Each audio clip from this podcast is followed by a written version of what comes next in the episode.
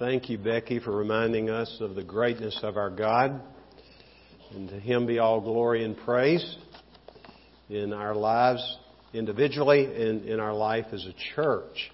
We want to be a church that fulfills our calling to be men and women who are committed first and foremost to the glory of God. Please take your Bible and turn with me to the book of Matthew, chapter 6. Last week we spent time looking at verses 1 through 6 and then 16 through 18.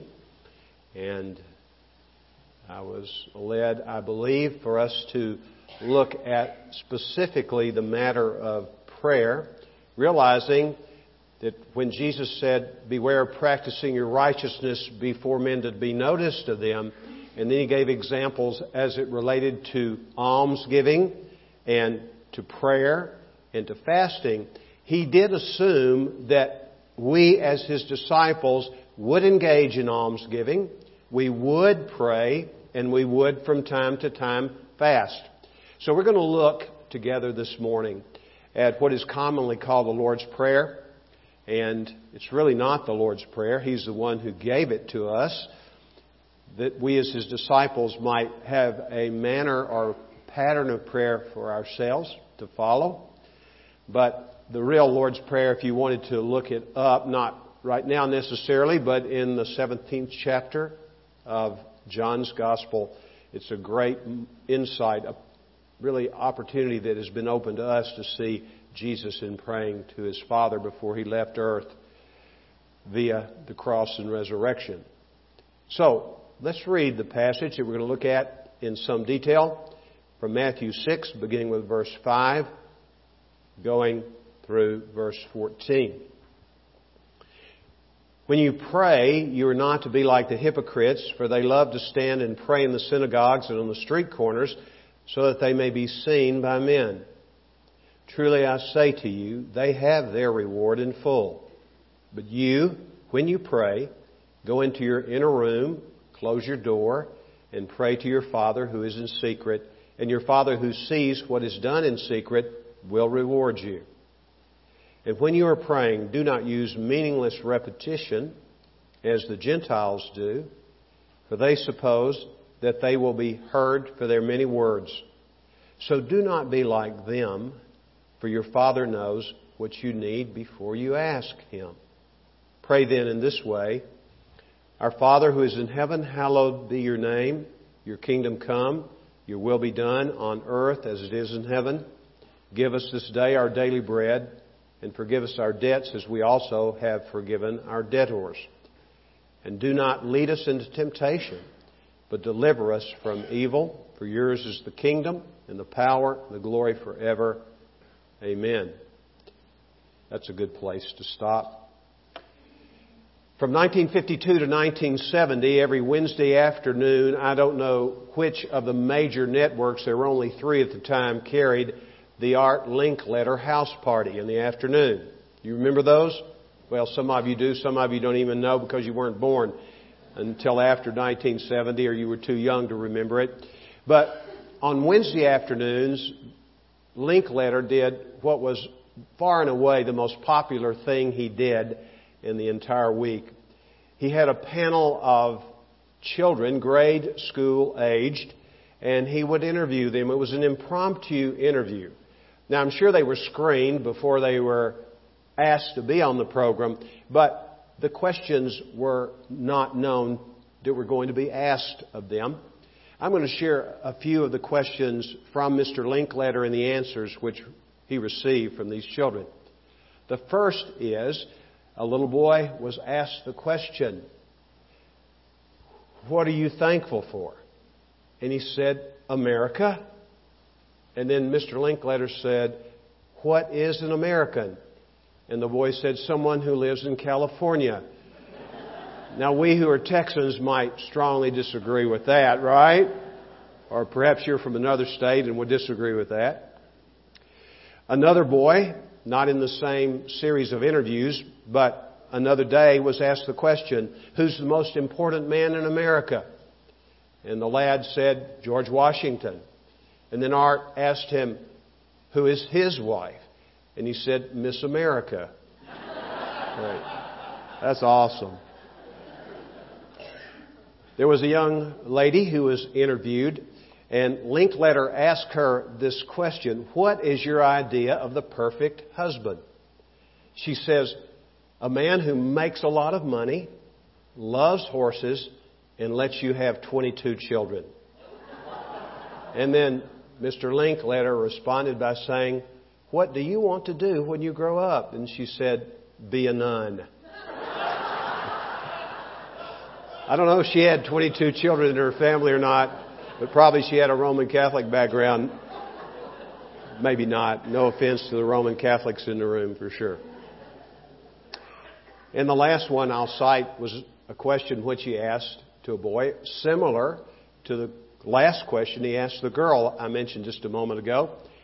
The question was, What do you want to do when you grow up? And the lad said, A bus driver or an airplane pilot? And then Linkletter asked him this question.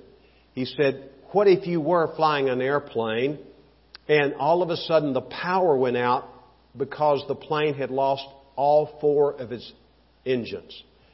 And without skipping a beat, the boy said, Our Father who in heaven, hallowed be thy name. This boy had it right, didn't he? He had it right. It's true. Well, we looked at the passage in Luke which has a shortened version of what we have in the Gospel of Matthew as it relates to what we know as the Lord's Prayer. Now, the Luke version is not shorter because Luke missed something. It was a different setting in which Jesus taught this version of what might be described as the Lord's Prayer. And remember what this disciple asked? What was his question of Jesus? Teach us. Obviously, the disciples had been discussing the prayer life of Jesus. They had watched Jesus pray. Jesus modeled everything for them that he intended for them to do themselves. Because in that same part of the book of Luke, Jesus talks about a disciple. He calls them students or pupil. And then he says, when a student or pupil is fully trained, he will be like his teacher. Notice, he will be like his teacher. His being will be an imitation, no cheap imitation, a genuine imitation of the person of Jesus Christ. Teach us to pray. I can't tell you how many times I've had people come to me in the years that I've served as a pastor and ask me the question. I'm talking about people who were not on the fringes of the church, many of them really very active in the church. This was some sense a critique of my own teaching. And this is what they would say To whom are we to pray? Well, Jesus answers the question, doesn't he, in this model prayer? Father, that's the one to whom we are to pray. And I'd like to add to that what Paul writes in Ephesians 2, verse 18, for even further clarification. The Word of God says, through Jesus, we both have access by the Spirit to the Father when we pray. So you see, each member of the Trinity is involved in the matter of praying. The terminal of our prayer is to God the Father. We're praying to the Father. This is what Jesus teaches us here in the so-called Lord's Prayer. But we are to pray through Jesus He's our mediator who lives to make intercession for us. He's our high priest. He's the one who petitions the Father on our behalf. We go through Him because we do not have it within ourselves to go to Him. We pray in His name. But it's by the power of the Spirit. The Holy Spirit, we are told, is the one who is capable of removing what ignorance there may be in our minds about praying. And he does just that, doesn't he? In these teachings that we're looking at today from Luke's Gospel and in a moment more fully from the Gospel of Matthew. The Holy Spirit's the one who has inspired the Scriptures, and it is He who is our teacher. through the Scriptures. So we are so blessed to be taught to whom we're to pray. And then in this model prayer, this disciples' prayer is what I like to think of, what is called the Lord's Prayer. He gives us a pattern to follow. The first part of it, the first three petitions, are in relationship to God and have to do with glorifying God. That's always the place to begin. Whenever we're doing any kind of worship, it's to the Lord. It's not about ourselves, is it? And then the last three petitions have to do with ourselves and other people. And we're not going to get to those today. Next week we'll look at those in some detail. They're very important. But this morning we're going to look at this matter of our relating to God first in our prayer life. Jesus warned his disciples, and in so doing, he warns us not to pray like two groups of people, not to pray like the hypocrites. What were the hypocrites all about? It was about a show for them. It was about their getting the applause of men rather than the approval of God. And so Jesus is very careful to say, don't pray like the hypocrites. Look at verse 5 again. When you pray, you are not to be like the hypocrites, for they love to stand and pray in the synagogues and on the street corners so that they may be seen by men. These people were always on stage when it came to the expression of their so called religious beliefs. And look at verse 6 because he says not only are we not to pray like the hypocrites, but we're not to pray like the Gentiles. He says in verse 6, But you, when you pray, go into your inner room, close your door, and pray to your Father who is in secret, and your Father who sees what is done in secret will reward you. And when you are praying, do not use meaningless repetition, as the Gentiles do, for they suppose that they will be heard for their many words. When Jesus says meaningless repetition, he uses a word that only Jesus uses in the New Testament. But come to find out, this is not only the only time this word is used in the New Testament, but surveying all the literature that we have from this era in history in the language of the New Testament, which is Greek, we can find no other mention of this world, word. There's been a lot of speculation about what it means. There was a king of Cyrene by the name of Battus, and Battus was a man who stuttered or stammered. And the word translated, meaningless repetition, is a word which has the sound of Battus in it. Bata logeo is the word. That was one suggestion. Erasmus made that suggestion. Another suggestion was it had to do with another man with the same name, Battus, who was a poet, but a very wordy poet, who just used way too many words. So there is some difference of opinion about what is meant here. But the idea of meaningless is a very important idea and the primary meaning. Now, let's stop here and let me ask this question. Is Jesus against our repeating things to Him when we pray?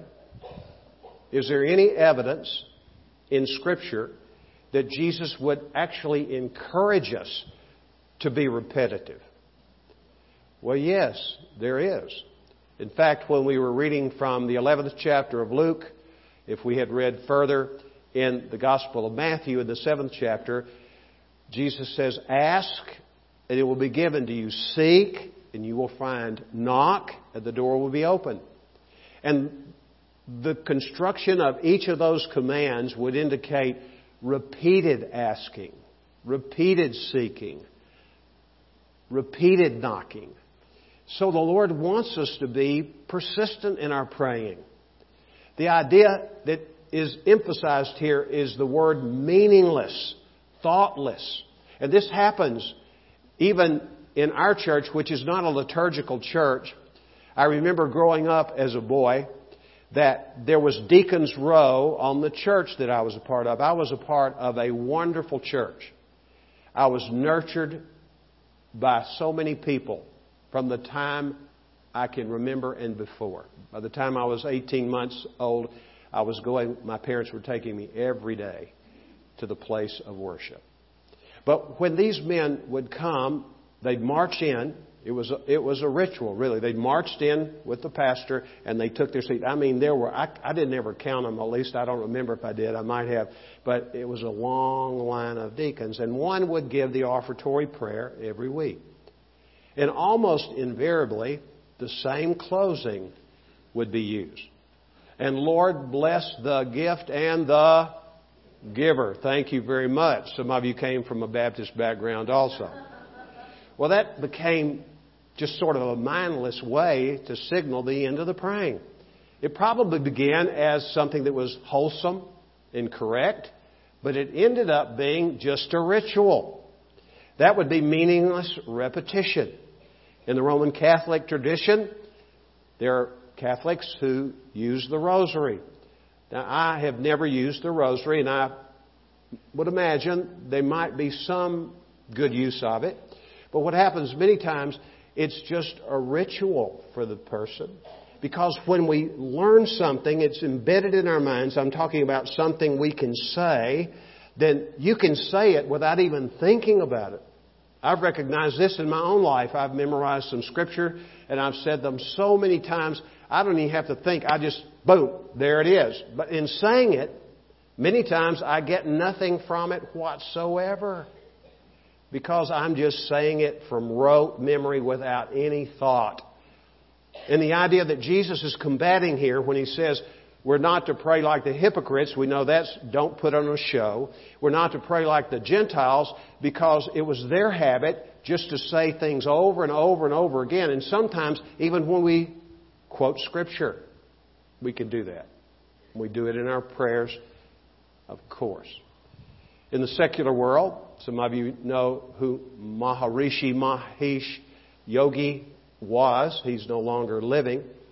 But he introduced a form of religion, if you will, he being a Hindu himself, called Transcendental Meditation. And the title of that movement explains itself. Something that we can do to transcend this world, and we meditate to make that transcendent act occur.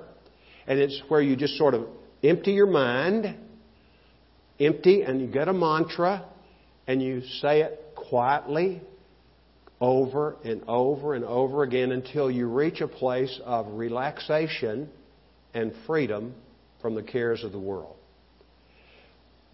The yogi himself said he wished he had not used the word meditation. I don't know exactly why he said that when he was forming this movement, which bears the name Transcendental Meditation. But the meditation that the Bible talks about is anything but mindless and meaningless. In fact, the Bible's idea of meditation is to not simply think about God, but to meditate on what God has communicated to us in the Word of God. The Bible says, Do not let this book of the law depart from your mouth, but meditate on it day and night, so that you may be careful to do everything written in it. Then you will be prosperous and successful. The word meditate was used outside the Old Testament, in the language of the Old Testament, to describe a cow chewing her cud. And we know there are several stomachs in a cow. And the cow takes food in, digests it to a degree in the first stomach, regurgitates it, does that over and over again. That's the idea of what meditation is to be like. We mull it over, we chew it. I'm talking about the Scripture because the Scripture is God's vehicle for revealing Himself and His will to us. That's what real meditation is. So we're not to be people who engage in our prayers just meaninglessly repeating something. Actually, the words of the Lord's Prayer could become that. I can't tell you how many times I've just said it without thinking about what it means. And that's why I'm taking some of your time this morning to look a little more closely at how we're to come before God in this matter. Jesus gives proper order in this prayer. God is the one, by God's own purpose, to be glorified in our praying, not ourselves. We are, in the second part, going to learn about how we are utterly, totally dependent upon God for our food, which covers a wider range than just what we eat, but other things in the world order, forgiveness and guidance and protection. There's no use, I don't know if you've ever thought about this, there's no use of the pronoun I in the Lord's Prayer. Have you ever noticed that? There's use of our, plural, pronoun, and us. And what this does, it builds into praying the way Jesus would have us to pray. It builds into us a certain level of selflessness. In the book of James, the Bible says, You ask and do not receive in prayer because you ask with the wrong motive that you may spend the request on yourself. In other words, we have the capacity, and it doesn't have to be substantiated, it's true in our lives, of asking for our own selfish purposes. Is it wrong to ask God for anything that you might need, though? Absolutely not. But the thing that combats our becoming selfish in our praying, you remember Janis Joplin? Some of you do, many of you do. You're in my age category. Around, she had one song. I don't remember all of her songs. She was quite popular. She said, Oh Lord, won't you buy me a Mercedes Benz? That's Mike Wood's rendition of it, of course. You've never heard that. Now, is it wrong to ask God for a car? No, if you need it. Is it wrong for you to drive a Mercedes Benz? Not if you own one, for sure, already, but maybe you want one. There's nothing wrong with having nice things. What becomes wrong when you're selfish in your asking. Let's say that you and I both needed a car. And the Lord put us together and we're praying for each other. And we say, Lord, would you give him a car? And Lord, would you be so kind, if I can humbly ask, that I might have a car? And this friend of mine's praying in the same manner. And my friend gets a car. And I'm still on foot. Am I happy when that happens? Well, I don't know. but I should be happy for my friend, shouldn't I? This is the whole idea. And whatever we think about prayer and about this model prayer, one thing I should add is that wherever I have gone in the world, and I haven't traveled that much, I've been to the continent of Africa probably four or five times, been to South America, Mexico, been to Europe, and interacted with brothers and sisters in Christ there. But wherever I go, we do have a common prayer, don't we? A common pattern of praying. Sure. It's right here in what we call the Lord's Prayer. So we need to remember prayer is to be sincere and thoughtful, to be real prayer. Look at verse 7. This has puzzled and troubled a lot of people. Actually, let's get verse 8. So do not be like them, for your Father knows what you need before you ask Him. A lot of people wonder, well, if He knows what I need before I ask Him, why does He want me to pray? Well, let me give you the answer that I'm confident of as being the right answer to this. Because when you need something and it's not readily available and you go to the Lord, you're drawing nearer to the Lord. I can tell you, without getting into detail, there have been three times in my life when I was literally begging God for an answer to prayer. He already knew what I needed. And I'm here to gratefully report that God provided and then some what I needed. But it took a while in time for me to get the answer to that prayer. And when I was being considered to become pastor of the church here, 26 years ago, about this month is when that started. And as I interacted with the committee here, and the committee said, We believe you're the person to come here. And I was really excited. But I did not want to leave where I was in Arlington, Texas, to come here if God didn't want me to. It says a lot about me, probably, in the sense of not really hearing carefully. But I asked God and I asked God, Lord, please confirm to me by your Holy Spirit through the Word of God whether I'm to leave this church where I've been for almost 10 years to go to the church in El Paso. It took a while for me to get the answer. But let me tell you what happened. I grew closer to the Lord because I had to come back and ask Him and ask Him and ask Him and ask Him. Sometimes when we have things we need answers for, we don't have time to wait because the situation is so dire in that moment. We just have to cry out to God, and God does answer often like that. But most decisions which we make in our lives are not spur of the moment kinds of things, especially the big ones. And so what it does, it draws us closer to the Lord. It causes us, when we're in crisis, to look into the Word of God. And we find promises which God has made to us. And we claim those promises as it relates to issues in our lives. And we trust God and we cry out to God. Here again, we're drawing closer to God, but our faith grows because faith comes from hearing and hearing from the Word of God. We go to the Bible to see what direction God would give us through the over 7,000 promises in the Bible that are relevant to you and me as God's children. This is real prayer. So, in this verse, so where it says your Father knows what you need before you ask Him, in this whole matter of teaching us how to pray in this section, we come to the Lord and we let Him know what we would like. Or in some cases, Lord, don't you know I need this? Have you ever been that desperate before God? I need this, Lord. We don't come before Him to give Him an intelligence briefing.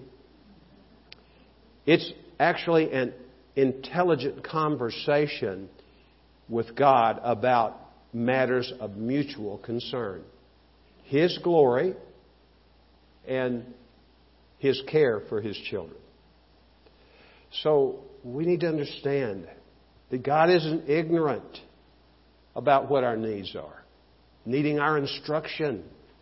Nor is God hesitant that we need to just arm twist God. Not at all.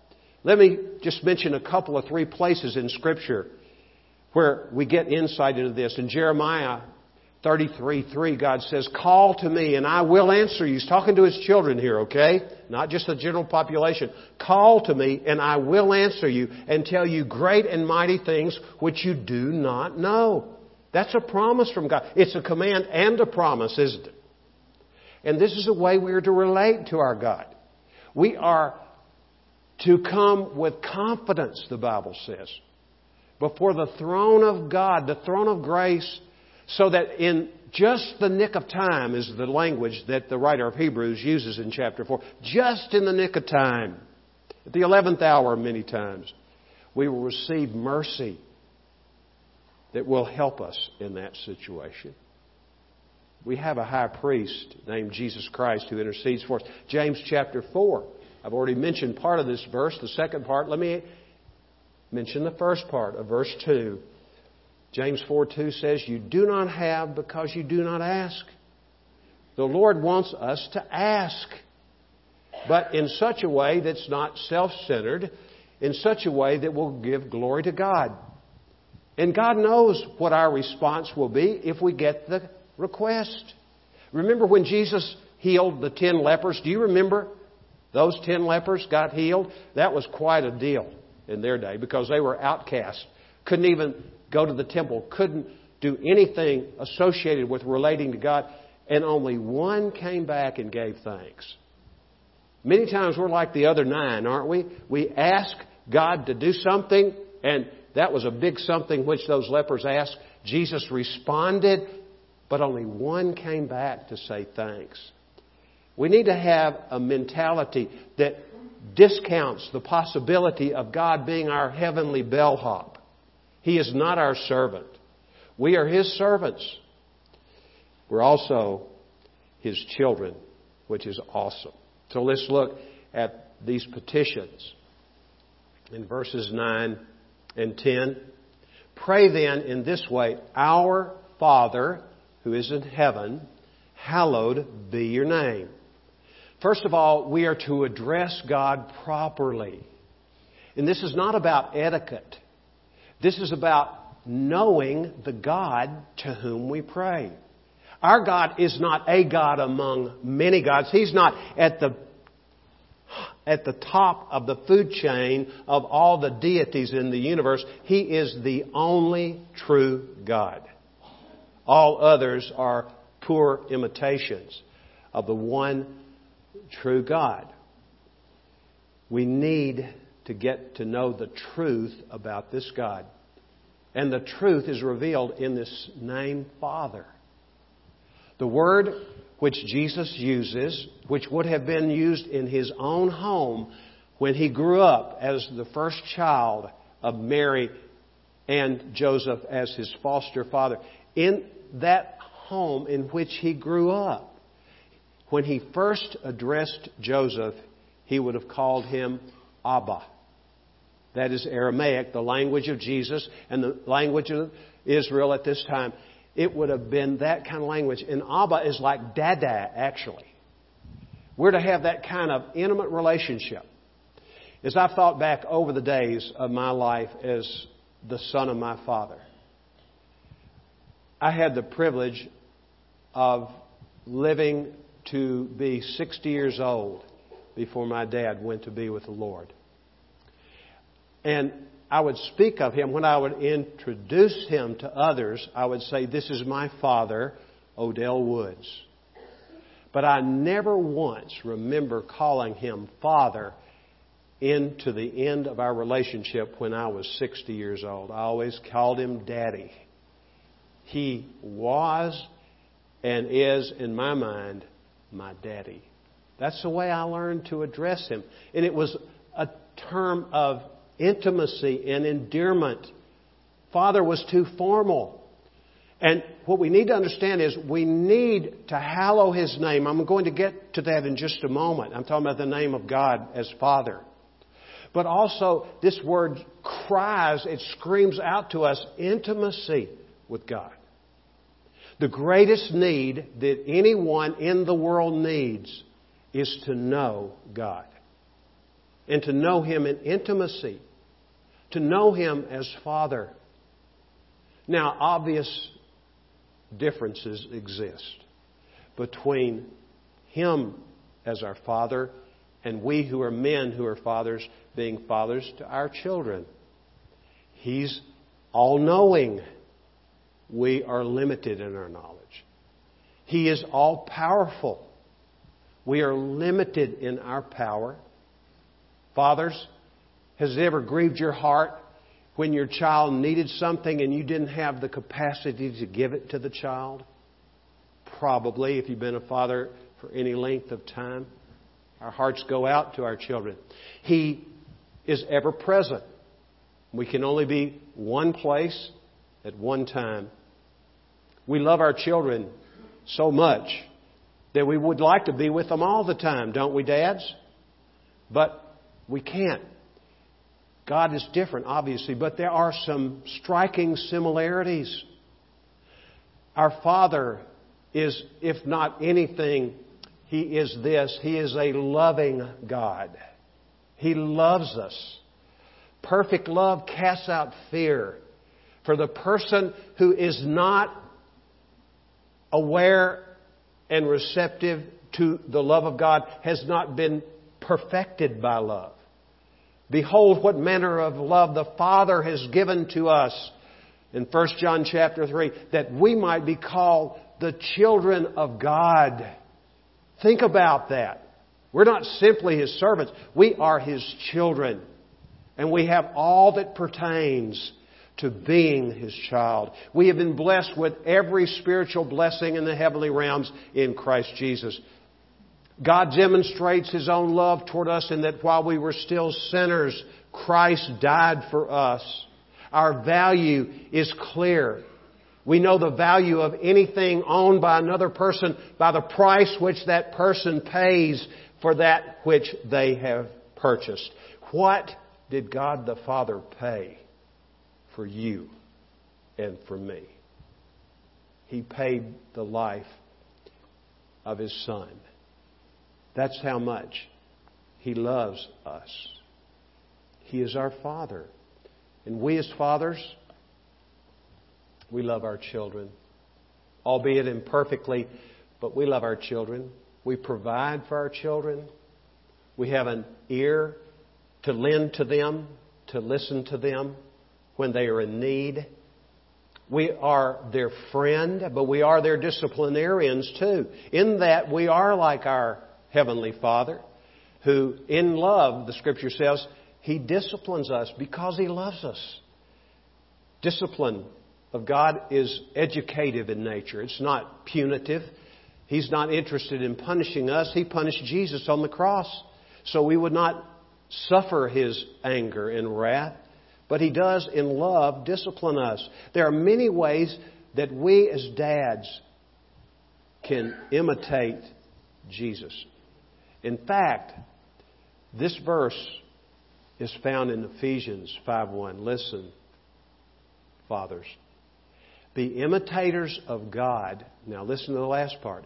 As beloved children. We're loved by God. But we're to imitate the way in which He loves us. And so far, I've been a father now for 41, going on 42 years, and I still am a father. I still love my children. My love grows for them, if anything, the longer I live. And we love the Father because He first loved us. We're to hallow the name of the Father. What does that mean? It means to sanctify. What does that mean? It means to set apart. His name is the name above all names. We set Him apart. Here's maybe a better image for us to get our minds fixed on. Make God central in our lives. That we refer everything to Him. He is our Father. He is the centerpiece of our lives. Everything else radiates off of our relationship with Him. We make Him central. We hallow His name. As I've mentioned already, the world's greatest need is to know God. Jesus says this this is eternal life, that they may know you, the only true God, in Jesus Christ, whom you have sent. When asked by Philip to show Philip and the other 11 apostles to ask, Show us the Father, he said, It's enough for us. Just show us the Father, Jesus. And Jesus says, Have I, have I been so long with you and you still don't know who I am? If you have seen me, you've seen the Father. Jesus is the visible expression of the invisible God, is what Colossians 1 tells us. What are some of the hindrances to our knowing God? Well, the biggest one is unbelief. We can't know the Lord until we fully trust in Him. That's a big step to go from a place of just wondering whether Jesus is indeed the way, the truth, and the life, and giving your life to Christ, and then becoming a child of God. But as many as receive Christ, to them He gave the right to become. Not everyone is a child of God. Created by God, yes. Potential children of God, probably. But we need to be men and women who take that step in faith to the Lord. Another hindrance is after we come to know the Lord, this is what Jesus says in John 14, 21. He who has my commandments and keeps them, he it is who loves me. And he who loves me will be loved by my Father, and I will love him and will reveal myself to him, i.e., let him or her know me. I have to be in obedience. Now, the context of that statement, listen very carefully, please. The context of the statement of He who has my commandments and keeps them is he who loves me, is the context of the commandment in chapter 13 of John, where Jesus says, A new commandment I give to you, that you love one another, even as I have loved you. It's expressed practically in the way in which we care for our brothers and sisters in Christ. So, that's the background of that. And another hindrance is we get so wrapped up in our religion. This is particularly an occupational hazard for me. Doing all the things that are necessary to fulfill what I think are my responsibilities as a pastor. But this is true of many of you. I know many of you, and I'm so grateful I know many of you well. And in this room, there are many men and women. You're not pastors per se, but you are ministers for Jesus Christ wherever you are in your business, in your schoolroom where you teach, in your home where you serve as a so called housewife. It's much more than that. You're a leader in your family of your children. But what we need to understand is that we get too busy sometimes in rituals of religion.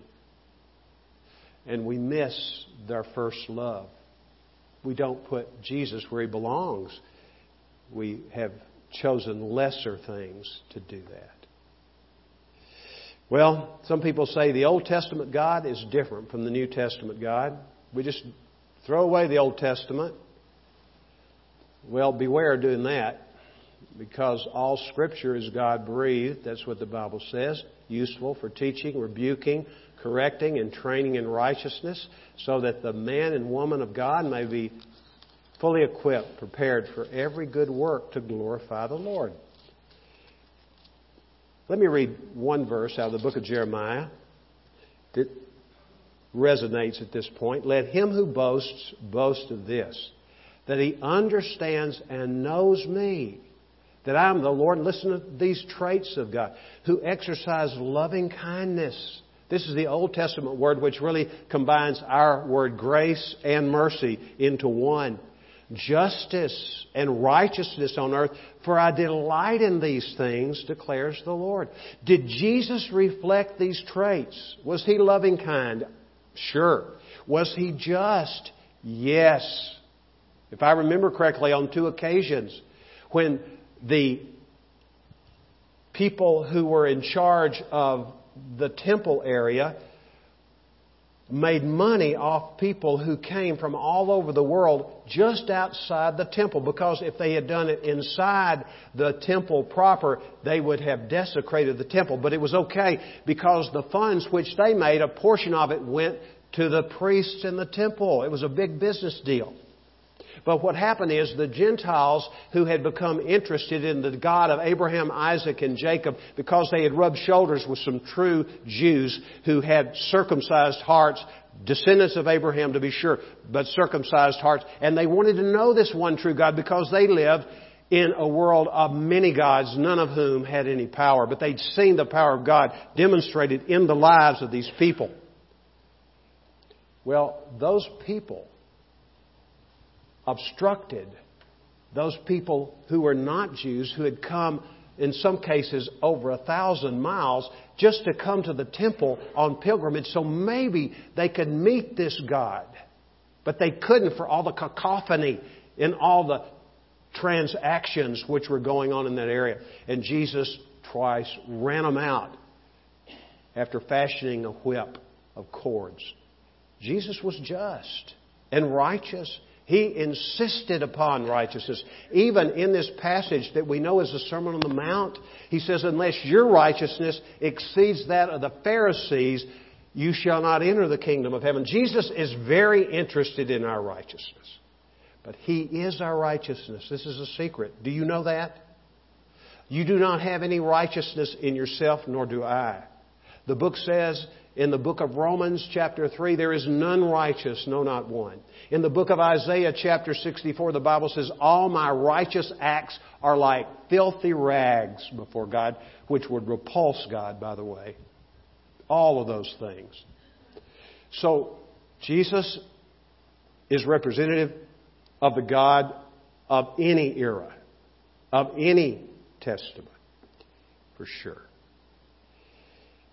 We're to be adoring children, like an adoring child's response to his daddy or his mommy. We fathers and mothers, I might add, have been given a great responsibility in child rearing, and we have the greatest example imaginable in God our Father. Here's the second part of this petitioning of God Your kingdom come. Your will be done on earth as it is in heaven. We're to ask that God's kingdom comes on earth as it is, is in heaven. Where is the kingdom of God? Jesus was asked this question Where is your kingdom, Jesus? Now remember, we know Jesus is God man. He is God incarnate. And Jesus says, My kingdom's not of this world. Another group of people asked Jesus, Where is your kingdom? And he said, My kingdom is within you. Meaning, in living in those people. Anywhere that Jesus Christ is Lord. This is an expression of His kingdom in large part today because the majority of the people present this morning want Jesus to be Lord of your life. Not just a part of your life, not someone who is just going to fix your life up, but someone who you want to orchestrate your life and you yield to Him and you recognize Him. You have set Him apart as Lord in your heart. May your kingdom come on earth as in heaven. And listen, it's to begin with me. I got to deal with whether He's king of my life or am I reserving part of my life for myself. It always begins with the individual. This petition is the motivation for missions. It's the motivation for sharing Christ with people. Jesus said, You shall receive power when the Holy Spirit comes upon you, and you shall be my witnesses in Jerusalem, Judea, Samaria, and to the remotest part of the earth. This is our mission. What drives us? What drives us is the Spirit of God living in us to take the gospel to other people. Who would risk their lives for a farce? Who would go into a nation where you don't know the customs, you don't know the language, you're considered an intruder? Your life is at risk in such a situation. Why would you do that? Well, the proper motivation, and the only one that's legitimate, of course, is that we want to see His kingdom come on earth as it is in heaven. Through the preaching and teaching of God's Word, this kingdom is already here, but it's not here in full. There's coming a day, we don't know when. Jesus says, No man knows the hour, not even he in his human state knew the hour. He knows now, and he knew before. But that part was surrendered in his becoming one of us. And by implication, when it says, Your kingdom come on earth as it is in heaven, it means your kingdom and no other's kingdom. The Lord has a rival. Satan is the rival. The Bible talks about the kingdom of darkness. The Bible talks about how Satan is the ruler, the king of this world. not talking about the earth physically or the universe physically, but the way that things are and the way the world operates. And in 1 John 2 15 through 17, the Word of God tells us the three basic characteristics the lust of the eyes, which has to do with wanting things, the lust of the flesh, which has to do with wanting things as it relates to the necessities or those God given drives in our lives. And when we get outside the parameters which God has established for the exercise of those built in drives, then we are in sin. We're living like the world. And then the boastful pride of life. This is the one that probably plagues all of us, where we want to be like the Pharisees. We want to say, Look at me. Look at me. Look at me, instead of worshiping the Lord. We're asked for the kingdom to come, His kingdom on earth, as it is in heaven. Here's the last thing we're to ask that God's will be done on earth as it is in heaven. And here again, it has to start with Mike Woods. I have to be a man who wants to do the will of God. The immediate context of this teaching, what is it? It's a Sermon on the Mount, isn't it? It's a good place to start. It's a very, very daunting piece of Scripture. But it's doable. Why? The Lord gives us the power. What was our verse for today? I can do all things through Him who strengthens me. Who is it who strengthens us? Jesus Christ lives within us. When we receive Him, He lives in our lives. The whole Bible is to be informing us as we read the Scripture. Anything in the Bible that's commanded to us, we're to seek to obey by His strength. Jesus said in Hebrews 10:17, "I have come to do the will of God." Jesus lives in us. He wants to live through us as well. This is not an impossible life. As my mentor was fond of telling me, he said, Mike, the Christian life is impossible. But with Christ, it is Him possible. Kind of hokey, I know, but it's true. Christ in us, the Bible says, is the hope of glory. Let's pray. Lord, we thank you for the opportunity to be here together to worship you, and we pray you would really impress these things on our minds. We want to know how to pray. We want to glorify you in our prayer life, Lord. We want to grow to know you more. We know that we'll never reach a time in our lives where we don't need to grow more and know you better. Thank you that that possibility is open to us, not just in this life, but strongly suggested that that will be the case in eternity. Thank you, Lord, that the secret things of yours belong to you, but everything which has been revealed, including these verses that we looked at today, belong to us and to our children to the hundredth generation. We thank you for this. In Jesus' name, amen. Amen. God bless you.